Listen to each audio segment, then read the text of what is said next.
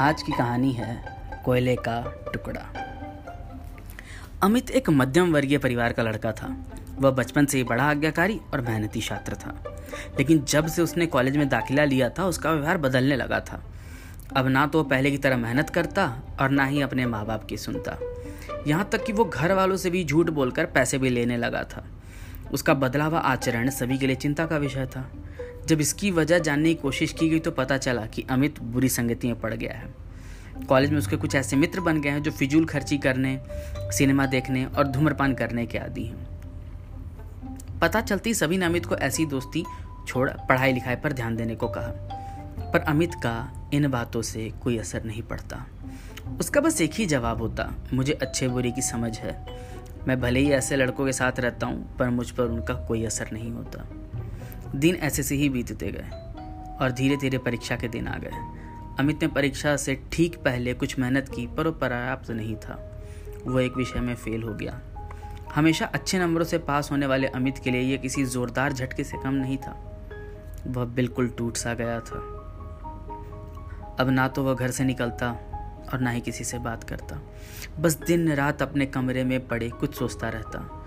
उसकी यह स्थिति देख परिवारजन और भी चिंता में पड़ गए। सभी ने उसे पिछला रिज़ल्ट भूल आगे से मेहनत करने की सलाह दी।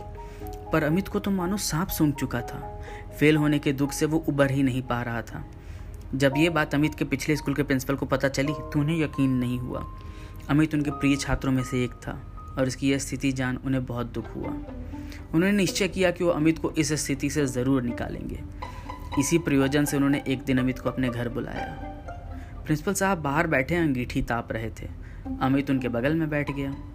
अमित बिल्कुल चुप था और प्रिंसिपल साहब भी कुछ नहीं बोल रहे थे। दस पंद्रह मिनट ऐसे ही बीत गए, पर किसी ने एक शब्द नहीं कहा।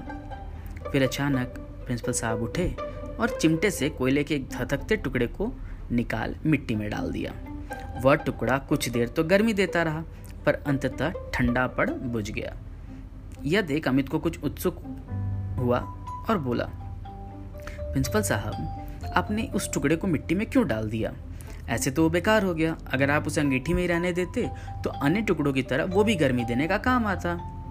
प्रिंसिपल साहब मुस्कुराए और बोले, बेटा, कुछ देर अंगीठी में बाहर रहने से वो टुकड़ा बेकार नहीं हुआ। लो, मैं उसे दोबारा अंगीठी में डाल देता हूँ। और ऐसा कहते उन्होंने टुकड़ा अंगीठी में डाल दिया। अंगीठी में जाती वह टुकड़ा वापस धधक कर जलने लगा और पुनः गर्मी प्रदान करने लगा।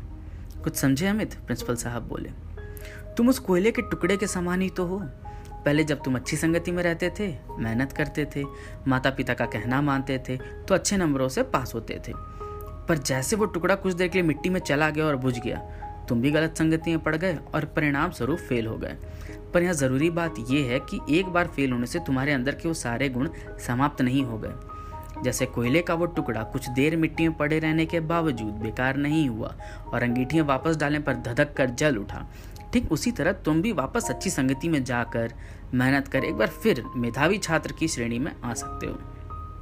याद रखो, मनुष्य ईश्वर की बनाई सर्वश्रेष्ठ कृति है। इसके अंदर बड़ी से बड़ी हार को भी जीत में बदलने की ताकत है। उस ताकत को पहचानो, उसकी दी हुई असीम शक्तियों का प्रयोग करो और इस जीवन को सार्थक बनाओ। अमित समझ चुका था कि उसे क्या करना है। वह चुपचाप उठा, प्रिंसिपल साहब के चरण स्पर्श किए और निकल पड़ा अपना भविष्य जानने।